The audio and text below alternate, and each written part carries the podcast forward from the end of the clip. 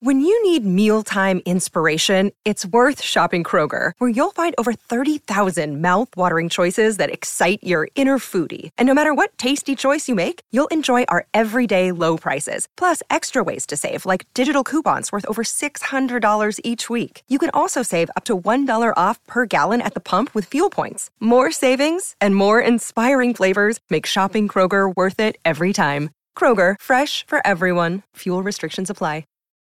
Look, Bumble knows you're exhausted by dating. All the must not take yourself too seriously and 6 1 since that matters. And what do I even say other than hey? well, that's why they're introducing an all new Bumble with exciting features to make compatibility easier, starting the chat better, and dating safer. They've changed, so you don't have to. Download the new Bumble now. Another day is here, and you're ready for it. What to wear? Check. Breakfast, lunch, and dinner? Check. Planning for what's next and how to save for it? That's where Bank of America can help. For your financial to-dos, Bank of America has experts ready to help get you closer to your goals. Get started at one of our local financial centers or 24-7 in our mobile banking app. Find a location near you at bankofamerica.com slash talk to us. What would you like the power to do? Mobile banking requires downloading the app and is only available for select devices. Message and data rates may apply. Bank of America and a member FDIC. Families have a lot going on. Let Olly help manage the mental load with new cognitive help supplements for everyone four and up, like delicious Lolly Focus Pops or Lolly Mellow Pops for kids. And for parents, try three new Brainy Chews to help you focus, chill out, or get energized. Find these cognitive health buddies for the whole fam at olly.com. That's O L L Y.com. These statements have not been evaluated by the Food and Drug Administration. This product is not intended to diagnose, treat, cure, or prevent any disease. Mom and Dad Are Fighting is sponsored by Frank Einstein and the Brain Turbo, the third installment in the hilarious New York Times bestselling children's book series filled with inventions, science experiments, and baseball playing robots. By former National Ambassador for Young People's Literature, Jon Scieszka and mad science illustrator Brian Biggs. That's Frank Einstein and the Brain Turbo, on sale now from Amulet Books. And by Prudential's 4040 Vision, a multimedia microsite exploring what life and the future looks like for today's 40 somethings. Hear what inspires real people, the hopes they have for tomorrow, and much more. See yourself in their stories at slate.com forward slash 4040 vision forward slash family. And buy Little Passports. Keep your kids busy this fall with Little Passports, the award winning subscription for kids. Right now, Mom and Dad Are Fighting listeners can save 40% on their first month with the promo code MOM and Dad 40. Learn more at littlepassports.com forward slash mom and dad. The following podcast contains explicit language.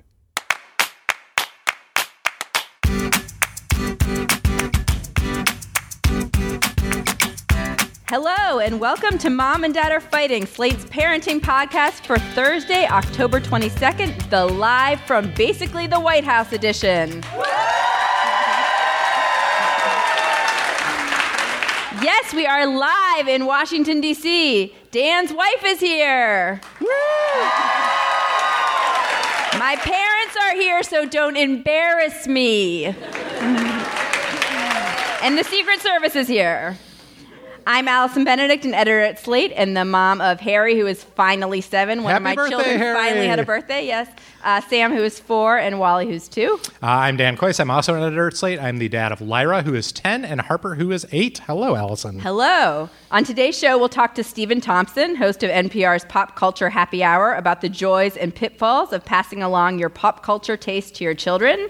Then, White House senior advisor Valerie Jarrett will be here to talk about her personal work life balance, the future of family leave, and the Iran deal. And if that weren't enough, John Dickerson, excellent father, Slate columnist, Slate podcaster, host of Face the Nation, will join us to dish on presidential parenting and talk about his own process of abandoning his children for the campaign trail every four years. Plus, a very special triumphs and fails, and we'll take parenting questions from the audience. Dan, do we have announcements? We do. Uh, first of all, all of you who are listening to this, and I guess everyone, also everyone in the room, um, please like our Facebook page. It's facebook.com slash mom and dad are fighting. I am there every single day telling people that they owe me 47 cents for playing Ace of Hates. Uh, we are coming to you tonight live from the stage of Woolly Mammoth Theater in DC. And listeners in the DC area should definitely check out Woolly's next show, which is called Winners and Losers. It opens on October 27th. This two man show starts as a seemingly harmless drinking game separating the champs from the chumps but it gets complicated fast. It got great reviews in New York. I can't wait to see it. I've already got my tickets. You can get tickets today at woollymammoth.net and use the code SLATE for a discount in the second week of shows. And finally, listeners in New York, the Slate Superfest is coming to Broadway. Join us at Town Hall on November 16th is the Political Gab Fest featuring John Dickerson, the Culture Gab Fest, and Hang Up and Listen featuring Josh Levin. Who's in the audience? Who's somewhere. in the audience? There he is. uh, as they battle it out to see who rules the Great White Way. I will be emceeing in what would be my Broadway debut if it wasn't for all those shows playing Tom Collins in my dreams. Go to slate.com slash superfestnyc for tickets on to triumphs and fails. Allison. Okay, you guys know the drill. Every episode, we either admit to a fail or a triumph. uh, but this week, we're going to shake it up a little bit. Um, a couple of weeks ago, I told listeners about my issue with asking Harry about his day. Um, normally, I just say, Hey, Harry, how was your day? Or how was school today? And he rolls his eyes and groans and falls on the ground as if just the sound of my voice has killed him. Uh, so, listeners wrote in with really good suggestions. The best one, the one that we loved the most, was called Two Truths and a Lie, which was making it a game. Everyone in the family goes around and says two true things that happened that day and one made up thing that happened that day, and then everyone else has to guess what the lie was, and it's really fun, and yet you learn a couple things about your kid's day. So, we are going to do Parenting Triumphs and Fails, Two Truths and a Lie edition. It's very high concept, so stick with us here. It couldn't possibly go wrong. So I'm going to say either either three fails or three triumphs. Two of them are true, one is a lie. At the end, with your applause, you will guess which one is the lie. Ready. I actually don't know which one is a lie, so I'm, I'm also going to vote. You can vote too, yes. Okay. Okay. so I'm doing fails because I like to play to type. Um, here are my three fails. Number one, I let Harry listen to music on iTunes Shuffle with headphones without checking what music was on Shuffle first. And he came running into the kitchen screaming, Guess what song just came on? Fuck School! Which is a great replacement song. Uh, that sounds real. Number two, Sam has been begging me to send Lunchables to school, and he goes to a Jewish preschool, and the only Lunchables I could find were the ones with ham in them, which they would not allow. And I told him this, and he didn't like he didn't care. It wasn't fair. And so instead of saying like life's not fair, them's the breaks, I said, all right, I'll just pack them. The school will have to deal with it, and the school will be the bad guys when the school called me to gently say, please don't pack a ham in your lunch, I did not anticipate that Sam may have told them that this happened, so I sold my husband out and said, like, oh, I did um, I told my husband, but he didn't. And they were like, no, Sam told us that you packed them. So, okay, first, fuck school. Second, Hamgate. Third, uh, last week was Respect Week at Harry's school. They learned a lot about bullying and how to deal when a kid is bullying you. And so Harry came home and told me that a girl in his class had been bullying him, and he wanted me to talk to her parents. He said she was the top number one girl bully in the school. And I didn't. I didn't talk to her parents because I wasn't really sure what was going on and because I'm friends with her parents and I couldn't really figure out how to, how to have that conversation. He's asked me repeatedly to have this conversation with them. And clearly, he is doing what he was told to do like find an adult that you trust and tell them.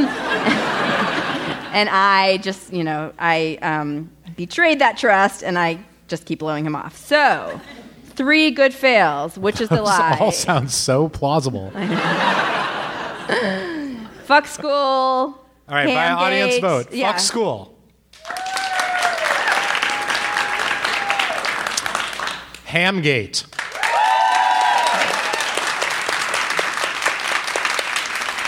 Uh, bullies. Uh, so the audience seems to be voting for Hamgate. The audience is correct. Wow, nice job. Because what I actually did was open up the Lunchables, take this ham out, and put turkey in, and then I sent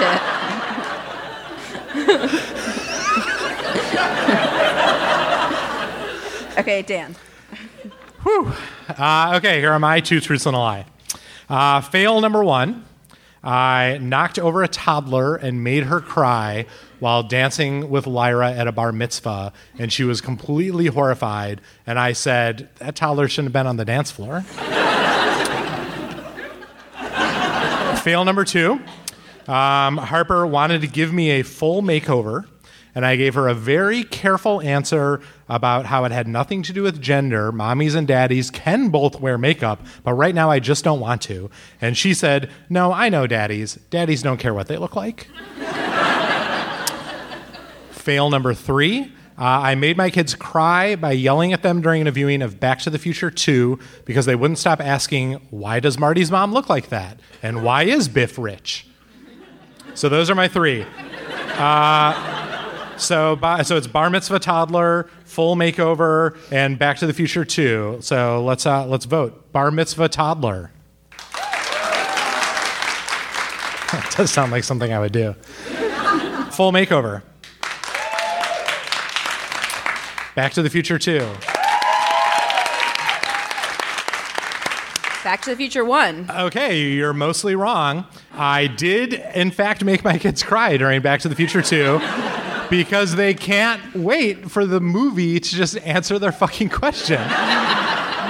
you learn why Biff is rich. It's like the whole point of the movie. Can I just can I interrupt just to say that Back to the Future is was like it was torture to me as a child. Did anyone else have this experience? Like, I couldn't understand the concept. How could you go back to the future?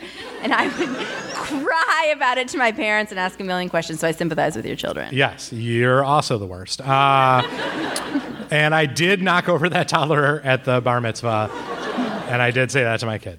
Uh, but the lie was about my makeover. Last night, in fact, Harper came into the kitchen and she said, Daddy, can I practice makeup on your face and be your triumph? Mommy told me to say that. All right, let's bring out our first guest. Uh, my issue with Back to the Future 2 made me really want to talk to an expert about how we, in fact, experience pop culture with our kids.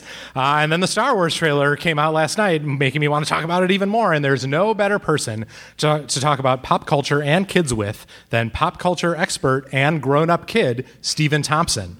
Stephen was the founding editor of the AV Club and is now an editor at NPR Music. He's the co creator of NPR's great podcast, Pop Culture Happy Hour, and appears every week on that show. Most importantly, he is a proud Wisconsin man. Please welcome Stephen Thompson.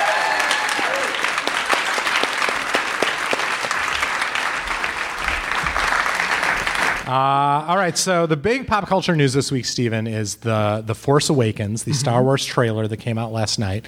Uh, there were there were like five teasers pre-trailer teasers to the trailer. Mm-hmm. They came out in the days before. Tell me, how aware are your kids of this sort of onrushing pop culture juggernaut that will one day be the defining event of their childhoods? I mean, well, see, we say that. You and I are both schlubs in our 40s, and uh, uh, I'm sorry. I, I am a schlub. Yeah, I, yes. We're all schlubs True. in our 40s up here. Okay. No, um, Do you, did you hear something? and and so there's this certain assumption. I think I think you actually get at an interesting point, which is we assume that this is going to be a massive moment in their childhoods. I think the only way that The Force Awakens is going to be a formative experience for certainly my kids, but I think kids in general, is that it's going to teach a, a, an entire wave of young people about crushing disappointment. as as episode one did for the previous generation. But it didn't. the previous generation of kids thought episode one was great. It only crushingly disappointed people our age oh, who are yeah, already prone true. to crushing disappointment. That's true. My my yeah my the, our generation is definitely we are the disappointment generation, and and you know I, th- I think you I think you make a certain point. Actually, my kids and I are not big Star Wars people, um, and I think in general one of the big differences between when you and I were kids, Star Wars, I'm 43, Star Wars came out when I was five, and Star Wars was one of the, if not the only game in town, it was one of the very few games in town. And so if you wanted to see Star Wars, you went in the theater, maybe you went during like a revival screening, there were, you know, there were ways to see it, midnight screenings and stuff, but you didn't have it, you didn't have everything that ever was available to you all the time. And so nowadays, I think a lot of kids are going to go to see The Force Awakens and just be like, huh, and then just you know maybe obsess over the next thing. I think it's just the movie I saw. So how hard do you work to pass on to your kids? Like, do you want your kids to understand what's so important about Star Wars, or do you I- want them to like find their own? I mean, I, I try as as much as possible to let my kids, and they can they can they can they're just going to be off on the side, like shaking their heads and going no. But I, I try as much as possible to sort of put pop culture in front of them for them to accept or reject. And to try to take their response at face value. Like, nothing in the world made me happier than the fact that my daughter's favorite movie is Pee Wee's Big Adventure. And nothing in the world will make me sadder Not uh, anymore. Than, than when she, ref- yeah, then when she reflexively rejects it because I just said that it made me so happy. Sorry, I stepped on so she loves uh, she loves Pee Wee's Big Adventure. She loves uh, she loves Beetlejuice. We've watched hundreds of hours of The Simpsons and Futurama together and bonded over that, and that's been wonderful. But I try to always gird myself for the possibility that the kids are going to be bored and they're going to want to do something that is not of interest to me and it's one of the most important things that we can do as parents is not view sharing pop culture with our kids as like a parenting perk or birthright. It's a privilege when it happens. It's exciting when it happens, but we're just as likely to have our hopes dashed. Um, and I've been very lucky not only because my kids are, don't tell them I said this, but my kids are actually great. Um, Dad. so we've had we've gotten to have a lot of those bonding experiences of sharing that stuff together but there's a lot also a lot of stuff where the kids reflectively run to the opposite opposite side of the house when football is on because they do not want to watch football with shouty dad and i have to work extra hard to understand um, things that they're working on like pokemon and math do you guys though? Do you feel some sense of pride when your kid likes something that you think is cool? Yeah, absolutely. yeah i mean but it's a reflection it's a reflection on the Of thing. how awesome I am. No, I'm going for false humility Oh, here, sorry. so sit tight. Um, I mean, yeah, it's it. There's a sense of like, clearly, I have done something right if my children appreciate Pee Wee's Big Adventure on the level that I do. Um, but but at the same time, like, you were, you really are trying to raise individuals with their own sets of, of interests. My parents uh, were slash are two of the world's foremost experts on comic books. Like when, when Pop Culture Happy Hour uh, uh, did a panel at Comic Con in 2014, uh, we went as guests of my mother. Your mom is a legend. It's So, true. so um, my mom and dad edited a magazine called Comics Buyer's Guide, and, and my mom is still like, you know, all about comics. And I reflexively rebelled against that a little bit. Not rebelled like, tell with you, mom and dad, I'm not going to read Richie Rich or whatever. Um, but like, I found my own pocket of obsession that was that was different from that even though that same incredibly fortunate ability to make a living on enthusiasm I managed to inherit from them. I make a living enthusing about music and now on the podcast on Pop Culture Happy Hour about music and tel- or about movies and television and stuff like that. And that I ultimately got from my parents, even though the specific things they were most excited about sharing with me. You talk about pop culture fails. My parents sat me down uh, and had me watch Midnight Cowboy with them. at age. At age about 13, because it's such a good movie. and it's really important for my education that I sit down and watch it with them. All right, so I in my family we've had a lot more luck passing along music than movies. Movies recently actually are two experiences. We tried Bad News Bears, Mm-hmm. which like has anyone watched Bad News Bears lately? Oh, it yeah. would not be made today. That is for sure. I have There's had- a lot of slurs in that movie. I've also, yeah, I've had several experiences of, of sitting down with, with my kids and forgetting about all the rampant homophobia. Yeah. So- And then E.T., which they just like didn't get, like in the moment at the end of the movie when like Drew Barrymore's crying and everyone's crying and they're saying goodbye to E.T. Harry said, "Did they shut off the camera and cut onions and then turn the camera back on?" I was like, which was devastating. He wanted to know how much all the actors made. Like he was not, he was not buying it at all. Was John like, well, hold on, let me check. Yeah. right. So that was not successful. But music, we have it's been much more successful in our family. Like getting, I, I don't even know if we. Yes, I guess we have worked at it because we haven't played kids music. Mm-hmm. And because music is, I feel like music is different than movies or TV because it's something that by necessity, and if you are sort of being together in a way that I like to be together with my family, it's something that everyone can share on a day to day, like everyday Right. basis. Like if we have family movie night, you know, every couple of weeks, and I yell at my kids, and then it's done, and it was great.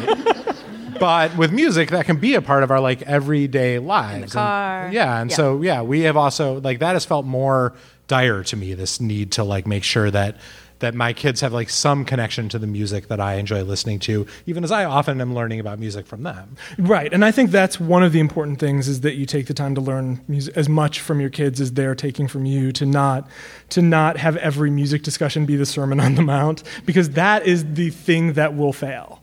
But you know, one of the nice things about music, and obviously I, I work at NPR Music, and I'm I'm marinating in music all the time and, and sharing it with my kids all the time. But one of the great things about it is that unlike family movie night, listening to music together can be very passive.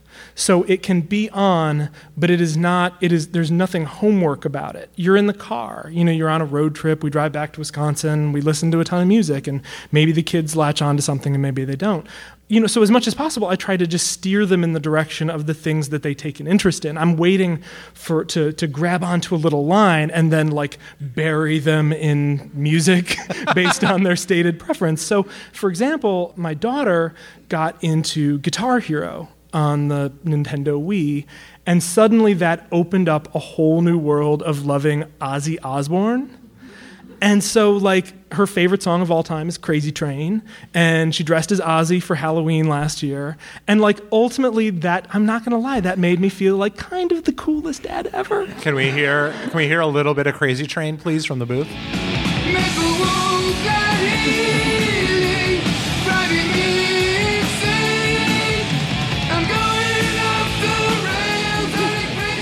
This is the happiest she's been during this entire taping. Uh, yeah, we I definitely have experiences like that too. For me, like my ultimate cool dad trademark sign moment uh, was when I convinced my kids to go to a Sleater-Kinney show with me Oh, sure. at the 930 Club because I like seeing those women up on stage being amazing made me feel like oh I want my kids to see this and so like I bought them earplugs and we went to the show and we watched it and they really really liked it uh, and I felt like the greatest dad ever. And then as we were on our way out, they we left about two thirds of the way through the show because it was really late, and Lyra took the earplugs out as we were on our way out, and then she was just walking like this, and the looks that people gave me, it was I felt the worst, and I kept yelling at people as loud as I could. She had earplugs. she just took them out while we're leaving. Some guy took his earplugs out and tried to give them to her. Oh. I said, don't take those. And what you were totally hoping for was like the walk back to the car to be like, Dad, tell us about feminism. It was, it was my ears are really ringing, Dad. Okay, well, in my house, I'd say my husband is um, a music tyrant. So I grew up loving Billy Joel with my parents. That was like the shared, but we don't have a lot of Billy Joel in No. in Maplewood, New Jersey. Everyone else in Maplewood, New Jersey has a lot of Billy right. Joel. Yeah. So yeah, since early days, I would say my kids have gravitated toward uh, the, the music that my husband grew up listening to. So right now, they're really into the replacements, as I said, with "Fuck School." Um, and the most popular song when we get into the car now, the two-year-old Wally asks for "Kids Don't Follow." Which I don't know if you're familiar with this song, but it opens with the uh, police trying to break up a teen party because there's a lot of drinking and drugs happening at the party, and then it launches into like some really fast punk, and it's all about kids not listening to their parents. The party is over with. Grab your stuff and go, and then nobody goes to jail.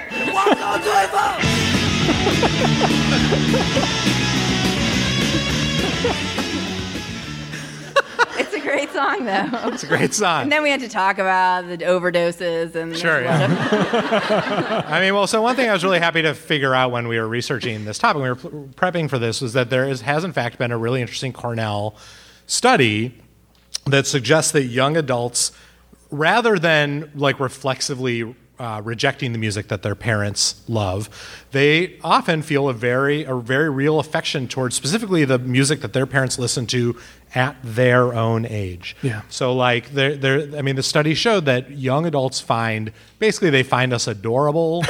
uh, We're like pets. we're like pets. Yeah. Remember what they they can't believe once we were young. Right. But we guess that Prince song is pretty good. Uh, all right. Well, thank you, Stephen Thompson, so much for joining us. Pop Culture Happy Hour. It's a fantastic show. Everyone should listen to it. Everyone, give it up for Stephen Thompson.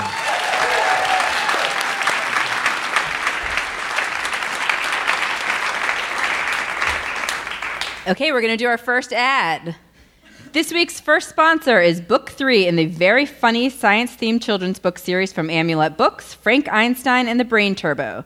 The New York Times bestselling team of Jon Scieszka and Brian Biggs have created a unique world of fun, integrating real science facts into a book full of adventure, humor, and robots. The six book series follows the adventures of kid inventor and scientist Frank Einstein, his best friend Watson, and his two robots, Klink and Klank. The books encourage middle grade readers to question the way things work and how they, too, can experiment with science. Frank Einstein's quest in Book Three is to unlock the power behind the science of the human body to help his friend Jane Goodall be a better baseball pitcher. The book has tons of cool human body facts, is perfect for fans of Diary of a Wimpy Kid, and is great for new chapter book readers who are looking for something funny and smart to read. That's Frank Einstein and the Brain Turbo. Check it out. All right. So typically, this is the part of the show where we answer a listener question. And we still want you, listeners, to call us with those questions so we can answer them in future episodes. If you have a question you want us to answer about parenting, give us a call at 424 255 7833. That's 424 255 Rude. Uh, and leave us a message on our voicemail. Um, but tonight, in honor of our amazing live audience here in Washington, D.C., we are going to answer your parenting questions. Uh, and uh, before we start answering these questions, we want to bring up a special guest. Longtime listeners uh, have heard a lot about a certain person in my life without ever getting to meet her. But we thought it was time to let her have a turn on the mic to tell her side of the story. Uh, and rebut all the bullshit that I've been saying for years. So, welcome as our third question answerer tonight, my attractive lawyer wife, Alia Smith.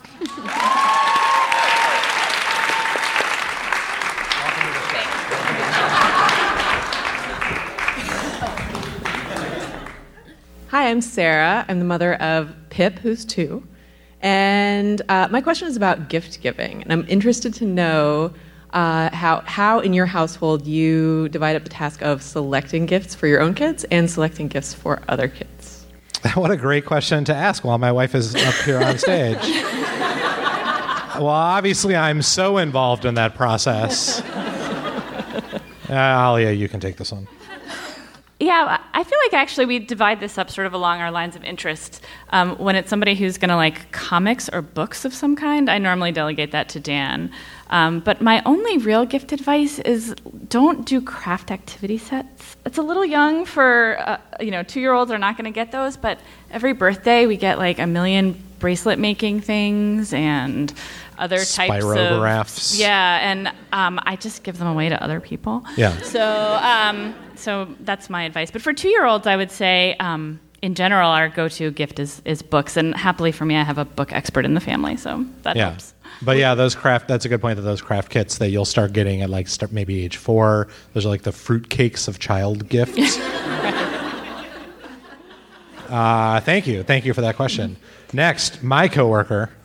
Hi, I'm Hey. Hanna. I Hi, so Hanna. disagree with what you just said about the craft kits. Um, Maybe you're more crafty than I am. no, it's just like it, they just like sit with them. They can't understand them, but it takes them a lot of time to like work their way. So it's like television, but not. Save the advice. Okay, sorry. So I'm Hanna, and, and I have three children, and I have a teenage daughter, uh, Noah, and a son who's 12, Jacob, and a little kid, Gideon, who's seven. And my question is about roller coasters. I took Gideon to Harry Potter World in Orlando recently, which is a pretty extravagant present. Like, we rented a hotel and we went there with a friend, and it was like this big, big, huge deal because he just finished the Harry Potter series. Um, and then he really did not want to go on those awesome roller coasters, and I did. So, do you force your child to go on a roller coaster when he really wants to not go on the roller coaster? Please Because stay at the mic so we can find out how this ends. Uh, n- no, no. Yeah, no. I was always the kid who was scared of the roller coaster. I would like get to the front of the line and be like, "Ah, I have to go to the bathroom. Or I don't think you force him, but can't you go without him? Can't he wait for you? I totally forced him to go on the roller coaster. on like all the roller coasters. Wait, and like, wait, Even but the how did he dueling like it? How do you hide? And like how even if he wasn't high enough, I would like lift him up. So and was he like, no, mom, no, I'm scared. Don't make no, me he do developed this. a coping mechanism. oh my god, this is terrible. I didn't even know this was terrible. That's what's really terrible. Um, um, he just he would tell me. Okay, for that one, I closed my eyes 73% of the time. And for this one, I closed my eyes 84% of the time. So I that don't was think you interesting to can- him to know, like to tell me how much he closed his eyes. I don't think you can scare the shit out of your kid into liking roller coasters. Okay, so that was a fail. Yeah. then. Okay. Okay, okay. Thank you, Hanna. Thank you, Hanna.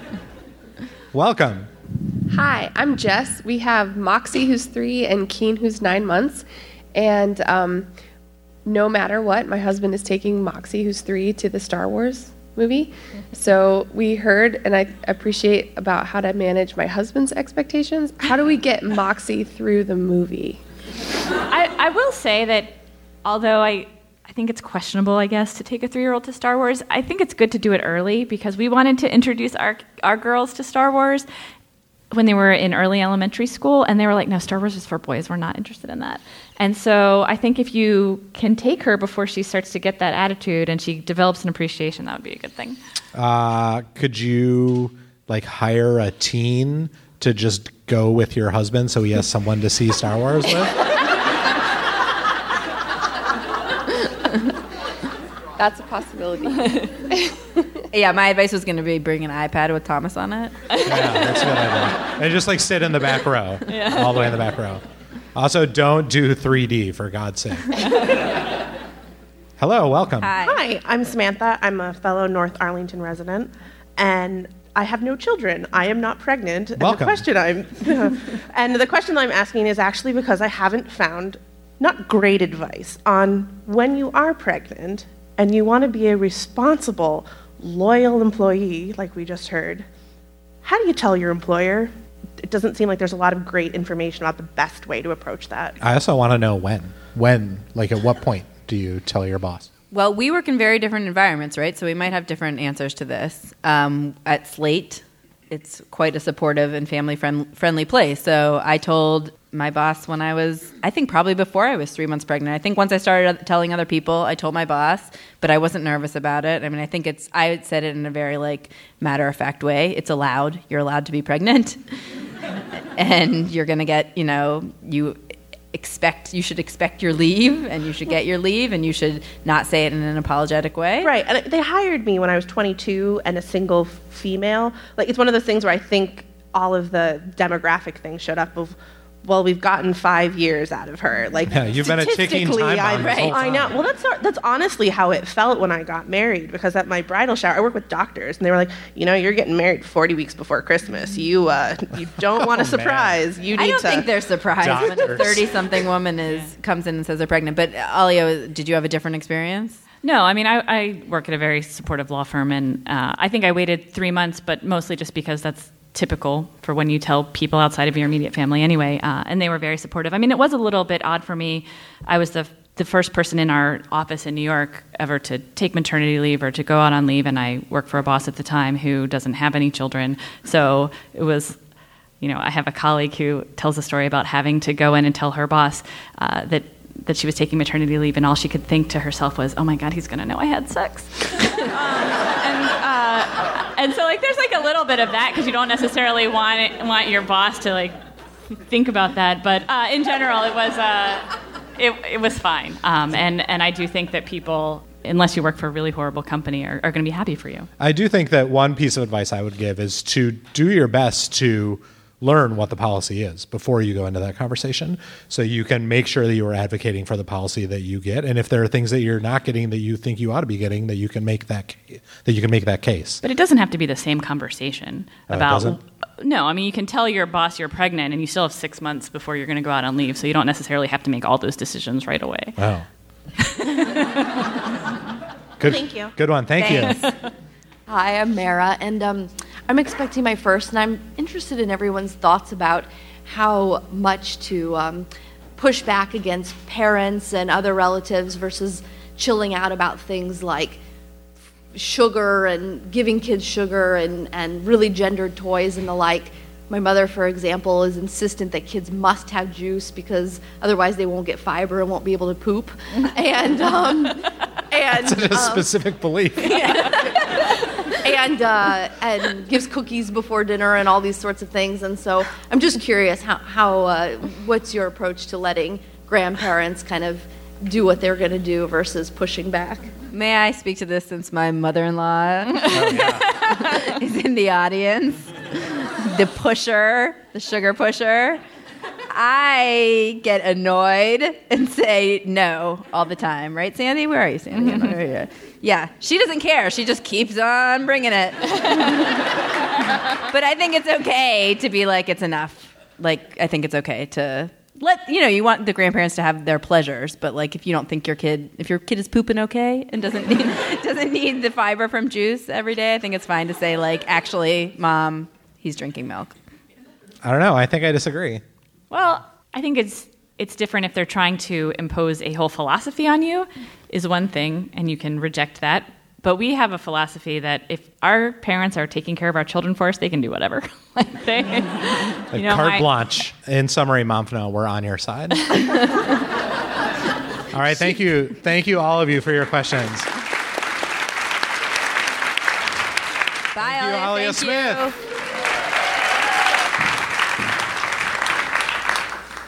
Okay, let's hear from our second sponsor, Prudential. Today's 40 somethings are charting their own courses, sometimes by choice, but many times out of necessity. Caring for aging parents, starting new careers midlife, juggling today's financial realities with planning for retirement, and much more. Prudential's 40 40 vision brings these challenges and others into sharper focus through real life interviews and commentary from 40 somethings. You can check those out, plus a four part podcast on first time parenthood in your 40s with radio and television personality Faith Salie at slate.com slash 4040vision slash family. All right. Let's move on. In addition to secretly running the government and making Sean Hannity's head explode, White House senior advisor Valerie Jarrett is a working single mother. Last year, she headed the White House Summit on Working Families, which was focused on raising the minimum wage and advocating for paid parental leave. She's here today to talk to us.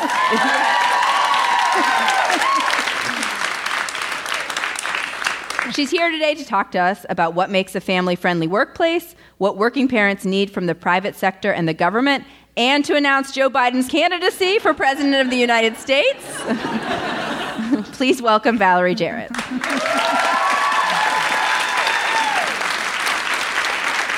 Thank you. Thank you, Allison. How did you know the vice president asked me to make that announcement on his behalf? He thought this would be the perfect venue. The Woolly and he Mammoth would let me People do were it because predicting why would he want to do it? I could just do it, right? We're a major market. Okay, so if you really secretly ran the government, what three policies would you immediately implement to help working families? Well, you mentioned a couple of them, and we had this White House summit last year, and it isn't going to be a surprise to any of you the kinds of issues that were important. Workplace flexibility is very important. I can give you a story about that. Uh, equal pay for equal work, that's pretty important for both the men and for the women. Now that women are half the workforce, you want to make sure that their contribution to the family income uh, is commensurate with the men. Childcare, affordable childcare. In over half of our country, childcare costs more than public school college. That's a lot of money. And so, particularly for young families who are struggling, that's very important. And then paid leave. We are, you're not going to believe this. Well, maybe you will. I don't think you're going to believe this. We are the only developed country in the world that doesn't have a paid leave policy. The only one. How could that be? The United States is supposed to be the innovators and the, you know, the creators of all of the top-notch jobs in the world. How in the world are we going to compete if we don't have paid leave? And so one of our policy initiatives is to try to get Congress to pass paid leave. But in the meantime, in case you haven't noticed, Congress doesn't pass very much at all. And so we're going around the country, and the Secretary of Labor and I have gone state by state, city by city, and encouraged uh, local municipalities and states to pass paid leave policies, and several have. And then there are lots of employers who are not only passing the policies, but also requiring their suppliers and their vendors to do the same. So, what do you think? Uh, Netflix recently, and I think other companies have followed suit, recently announced uh, an unlimited leave policy. So, It's unlimited up to the first year, so you can take as much as you want. Uh, Facebook also is requiring it, not ju- providing it not just for their employees but for their vendors. Uh, Microsoft also requiring more of their vendors. So I think those are very important policies and allowing not just men but women too, men and women, to be able to spend time with their family and come back to work. In fact, we just had three senior women at the White House return from their three months of paid maternity leave. And while they were gone, there were three women who were acting in their place. And I think it's terrific. And we welcome them back, and they haven't missed a beat. And I think as a result of our attitude in the White House, and it starts with the top, the president and First Lady really wanted to create an environment where you can work really, really hard, but also raise your children. Uh, I think they're very, very loyal in return. So, very important policies. And if you can do it in the White House, you can do it anywhere.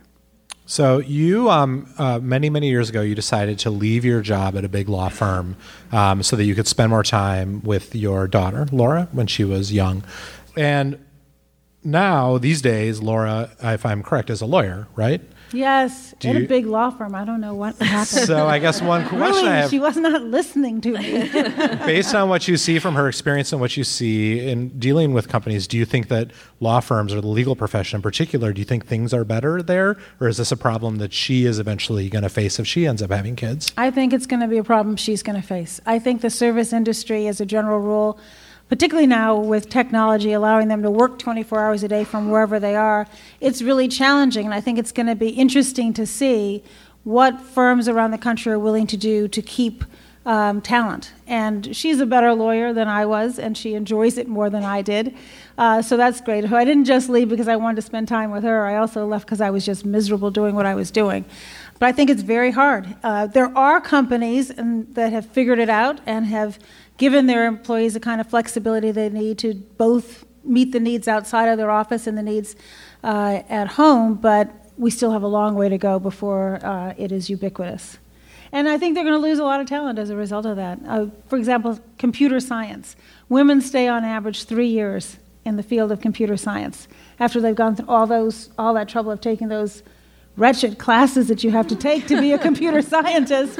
And then because of the culture is the number one reason why they'll tell you they leave. And so we have to change that. We really do.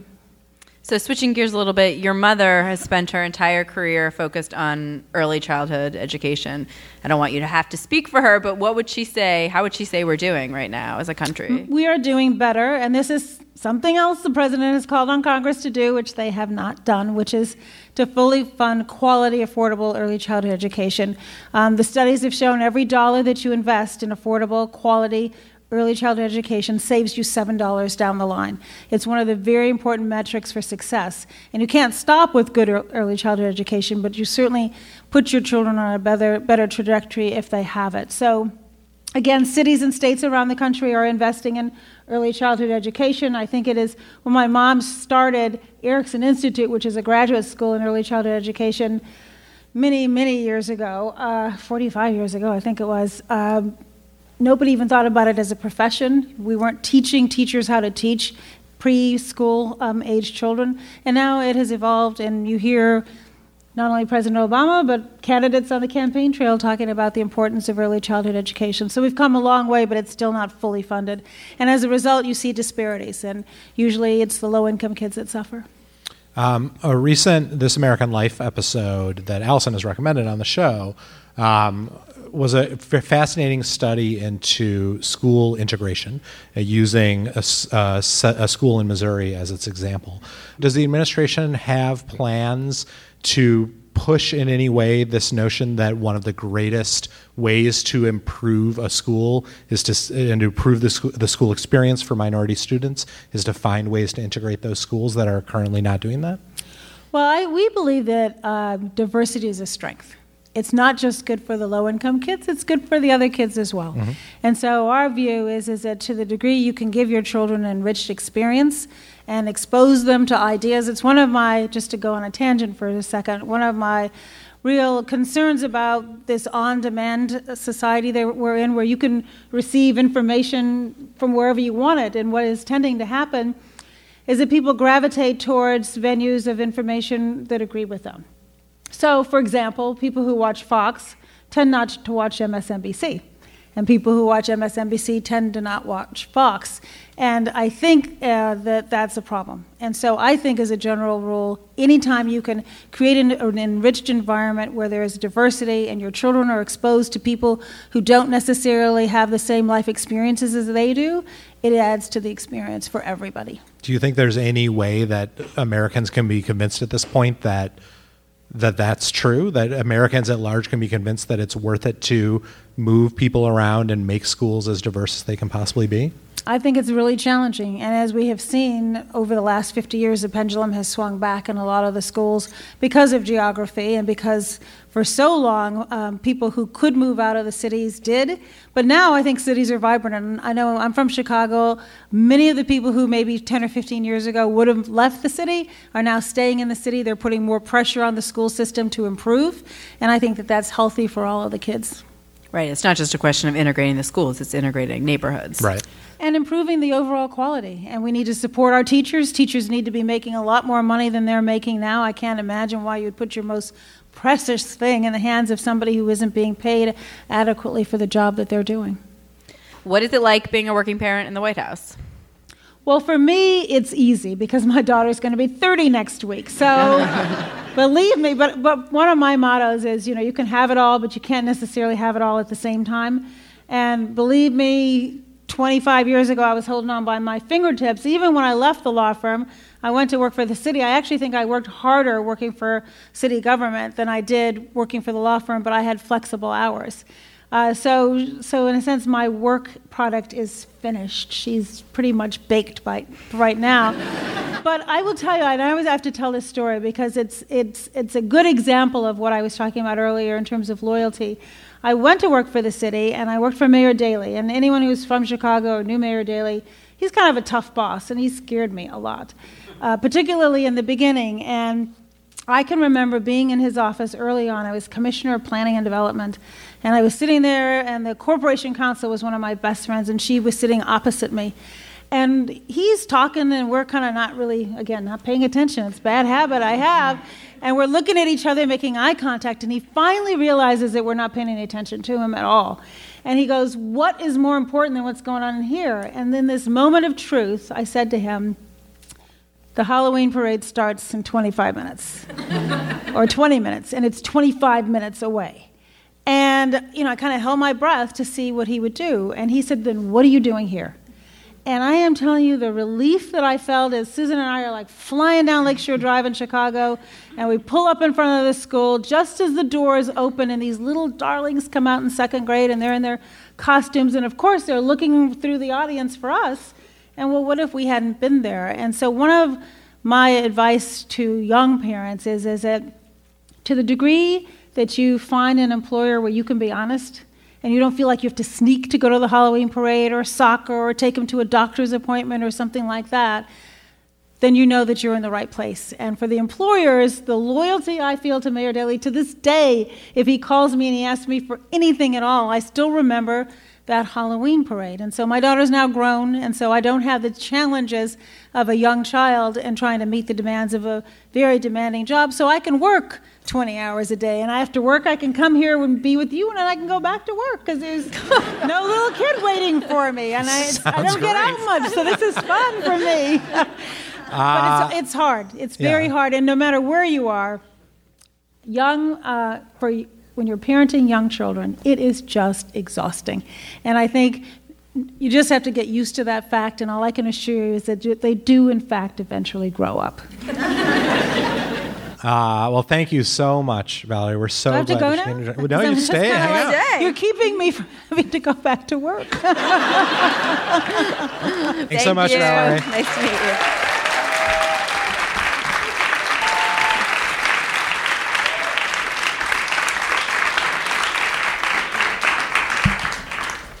Keep your kids busy after school with Little Passports, the award winning subscription for kids.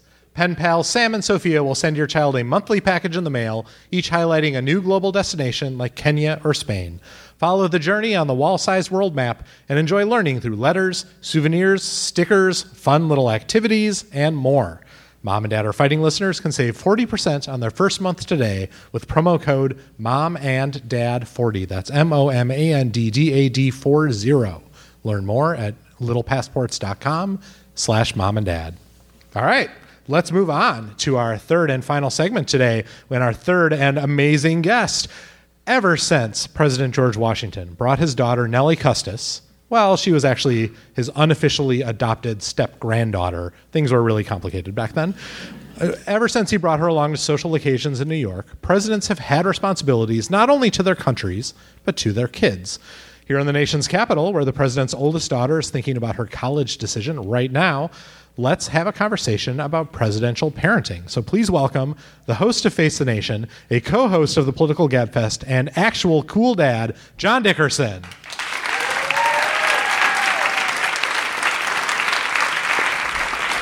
You brought your research materials up. I love it. Well, because you've already said more about presidential parenting than I know. so I have to bring found material. that by Googling presidential parenting. It is curious that it was yes George Washington. Nuts. I knew you didn't know that earlier. Of course, I didn't know that. John, welcome. Uh, so, we thought it'd be fun to talk with you through a few presidential parenting triumphs and fails. So, let's start by saying by asking who was a president who you think really nailed being a dad or a mom, if there have ever been any lady presidents. There, I don't think there have been. I don't know. Oh, What, okay. I don't know what Google says about that. I forgot to look that up. Um, well, it depends what you mean by good or bad. Um, so on the let them do whatever the hell they want, whatever the hell they want front, uh, that's my favorite, which is Teddy Roosevelt with Alice Roosevelt Longworth, who has to be the best first child. I mean, the for best child of a president. She um, remember when some staffer got in trouble for writing about how the Obama girls when they rolled their eyes at that stupid turkey pardoning moment, and the staffer said, "Oh, they should sort of pick it up when they're in public. They should know they're." So that staffer was then fired for that. Um, so the Obama girls were rolling their eyes. Alice Roosevelt Longworth was rolling cigarettes in like the early 20th century. She was she kept a snake in her purse. She had a flask of booze that could fit in her gloves. She was smoking, rode streetcars, went to boxing matches, hung out with men, and played poker. Um, she was great, and so. Uh, they went to Teddy Roosevelt and said, "Hey, you know." And oh, by the way, the the cone of silence around presidential kids, which sort of started with Amy Carter, was completely reversed. So Alice Roosevelt Longworth would often be on the front page, and whatever her father was doing, whatever war he had launched that day, was not covered, you know, but on like A12. But when Alice was out with the boys, it was the and they she had packs of reporters following her, and uh, and then later she lived to be I think 96, and she was still in Washington, still doing these kinds of things. She used to go to the boxing matches. And the um, family tradition was you'd hold up a white handkerchief so that when the cameras um, showed the boxing match, they could see the, the Roosevelt family or, or her and her party there with the, um, with the handkerchiefs. And she had all those great sayings. She had that needlepoint pillow that said, if you can't say something nice about someone else, come sit next to me. Uh, she once described someone as being weaned. Uh, no, they looked like they had been weaned on a pickle, which is a great line. She had another one that said that uh, my motto in life is fill what is empty, empty what is full, and scratch where it itches. so she had practical advice as well. So, um, anyway, so her father, who the most famous quote though is when he was when he was. Um, asked about her, he said, Look, I can either run the country or deal with Alice, but I cannot do both. So he just let her ride. Um, and so that was probably the best presidential planning. Although, I mean, President Obama, so far, you know, there has not been a single public incident with his kids. They've seemed to be, you know, able to balance all of that. Um, Is that the measure? what man? Well, think about think about what that life is like. I mean, so if kids at that age don't want to be defined by their parents and don't want to be locked in either physically or emotionally, You couldn't design a job, a, a, life that is more confining than a presidential life. You have the Secret Service tromping around everywhere you go at school. Your parents are, con- you are constantly being defined as an adjunct to your parents. Even if you don't, even if you aren't actually, you assume everybody who's whispering and saying, "Oh, that's you know the president's daughter." and you live in this crazy, as President Clinton called it, the, the finest piece of real estate in the federal penal system. I mean, it's, it's you live in a in a gilded prison. So I don't think that's what you want when you're that age. Now I'm sure there are all these wonderful, great perks, but psychologically, you got to No, I just meant all is that that the measure measure of a good president as parent? The, uh, the kids who don't. Oh who yeah, don't that was it where that, that's kids. where that sentence was going. Sorry, I took it. I took a left at Albuquerque. Um, I was. What I was trying to say is that given all of that pressure on a kid, you could imagine them doing what kids apparently do, which is acting out when they are confronted by pressures not of their own making. Is there a president in our long and proud history who just blew it? Who just had a tremendous presidential parenting fail? Well, let me think. Well, depends what you think of Grover Cleveland. Um, Hate that guy. So in 1884, in the election of 1884, which everyone here remembers. Um, so anyway, in 1884, Grover Cleveland is um, is losing or about to lose to James G. Blaine in maybe in part, but anyway, the big story in the election, of course, was this illegitimate uh, child, and uh, born from uh, uh, an affair he had with Maria Halpin. Anyway, so he. Uh, Depending on whose story you believe, he got Maria committed to an insane, insane asylum, and then had this the kid spirited away and basically put with a foster family. Um, so that's not the way you're supposed to behave. The way Maria uh, describes it, he was she, he basically raped her, um, and this was adjudicated in the campaign and would have been a problem except for um, James G. Blaine had his own issues.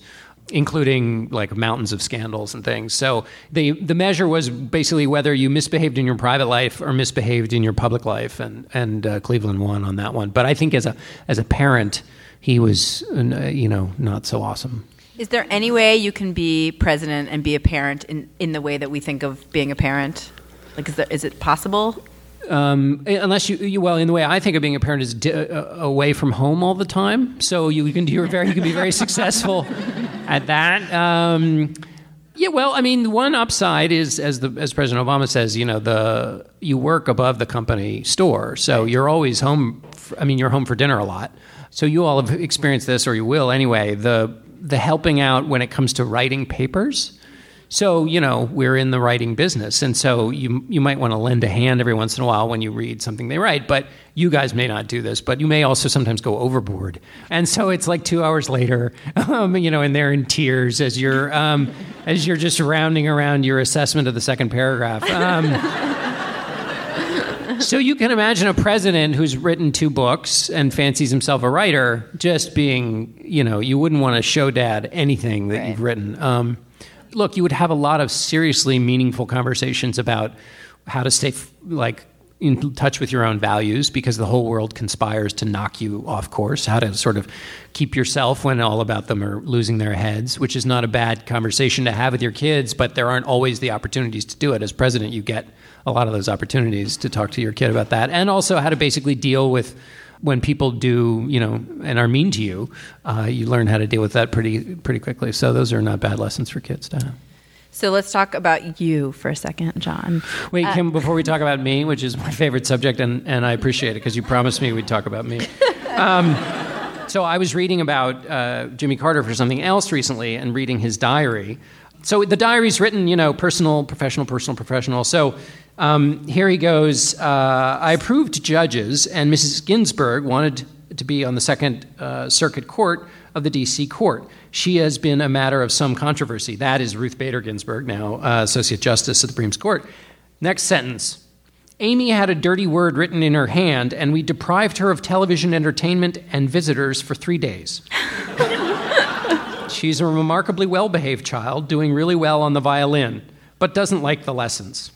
With Republican congressional leaders, Jake Garn. so that was, uh, that was how Jimmy Carter parented. Got it. I'm sorry, back to me? No. so you wrote a, re- a very beautiful piece after the last presidential election about coming back home to your family, to your kids, after having been on the campaign trail for you know 18 months, two years. You're preparing to do that again. How do you prepare for it, and like, and what is that process like for your kids, for you, for your wife? Uh, my, my long suffering wife, who's here. Yeah. Right here.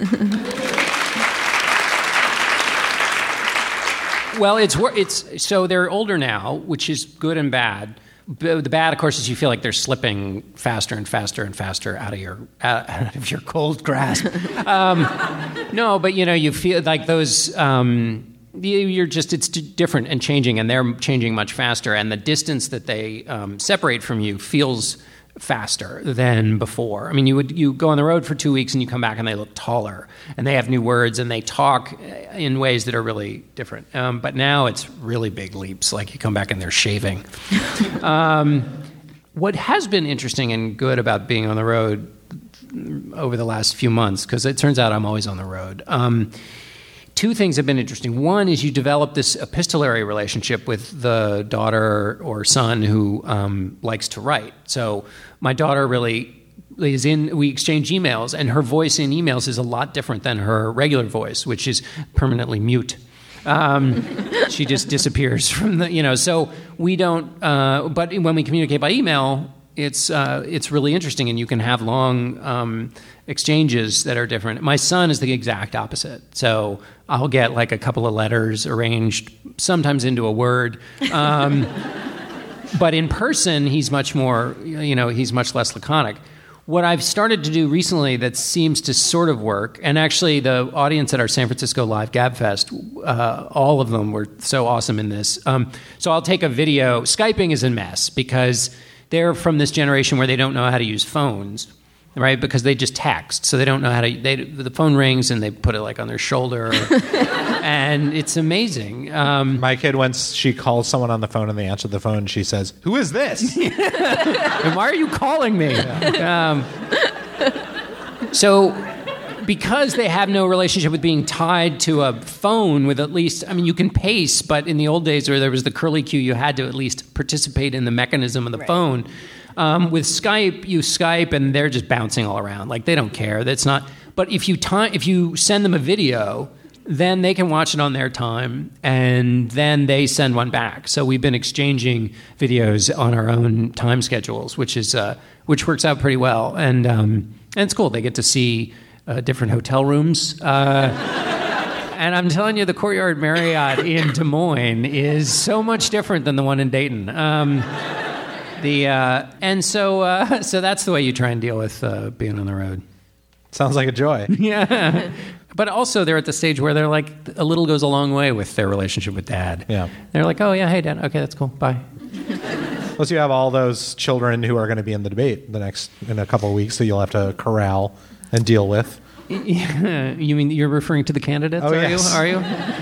Uh, that was that was what I call political commentary. Yeah, I was thinking you could have a little bleacher of children, and then at some key point you could say, "But what about the children?" All right, thank you very much, John Dickerson. Give it up.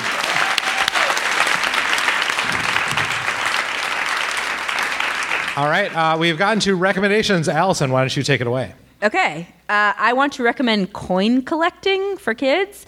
Uh, my kids right now, you know, they go through phases of what they're into, but they're both into, or two of them that are old enough to be into things, are into football, which is kind of strange. We're not athletic at all, and I think right we're supposed to be discouraging football, but It's we just. Yeah, Yeah. we just had a football birthday party, which like they wanted it to be tackle football, and everyone wears helmets, and I had to explain brain trauma to them.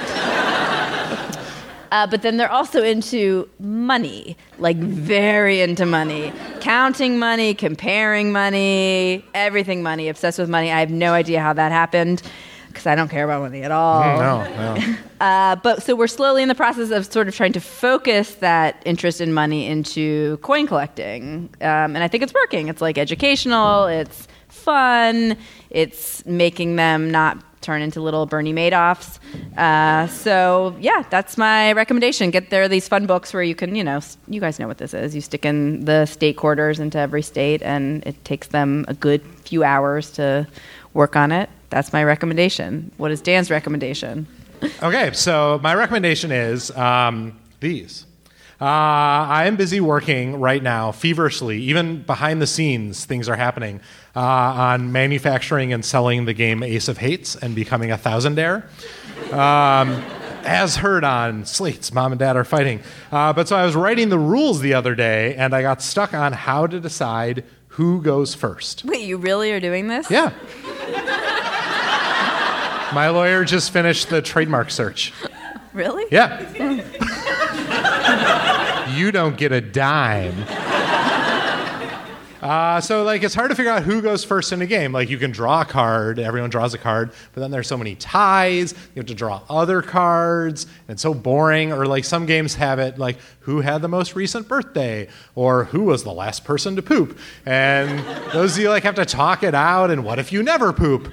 Um, but so I was trying to think of what there should be a product that just allows you to figure out who goes first in a game every time and it's perfectly even and equal and no one has an advantage. And now there is such a product. It is these. They are Go First dice. They're 12 sided dice. There's four of them, and they are mathematically created so that every time you roll all four of them, you never repeat a number, and they have an equal chance of, of coming up in any sequence. So everyone has an equal chance of going first in the game. Apparently, this is actually a very tricky mathematical calculation that mathematicians have been working on for years and years and years and years and years. And so, uh, so these uh, mathematicians named, uh, I think of them as mathemagicians, uh, named Eric Harshbarger and Robert Ford figured it out, figured out the, the calculation and designed these dice. They are such a great and elegant solution to a problem that you didn't even know you have. You can get them for nine pounds sterling uh, from mathsgear.co.uk. We will have a link on our Facebook page. You can also read the whole mathematically complicated story of how they came to be at bit.ly.com slash go first dice. We are going to use these go first dice to decide who buys me the first drink at the bar afterwards. I don't want to shit on your recommendation, But- I do not think that's that is going to take off just as much as Ha- Ace of Hates is going to take off. that's our show. That's our show.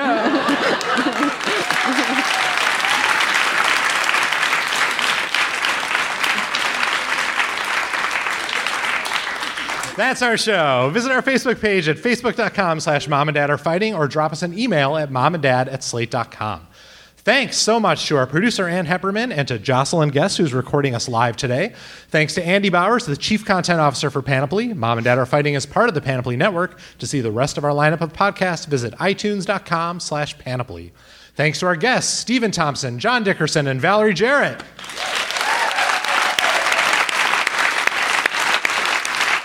Thank you to our intern, Jesse Chasen Tabor. Thanks to Slate's Aaron Bergen and Faith Smith for making this show happen. And thanks to Woolly Mammoth for hosting us. Thank you, Allison. Thank you, Dan. And thank you to our amazing crowd here in DC. Give yourselves a hand.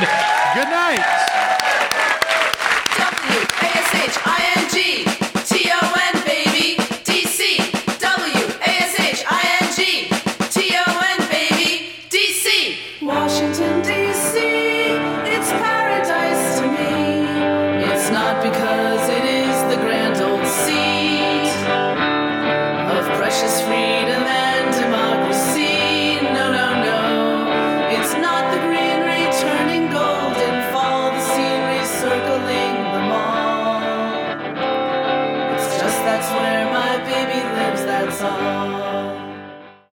Time for today's Lucky Land horoscope with Victoria Cash. Life's gotten mundane, so shake up the daily routine and be adventurous with a trip to Lucky Land. You know what they say your chance to win starts with a spin. So go to luckylandslots.com to play over 100 social casino style games for free for your chance to redeem some serious prizes. Get lucky today at luckylandslots.com. Available to players in the U.S., excluding Washington and Michigan. No purchase necessary. VGW Group, void where prohibited by law. 18 plus terms and conditions apply.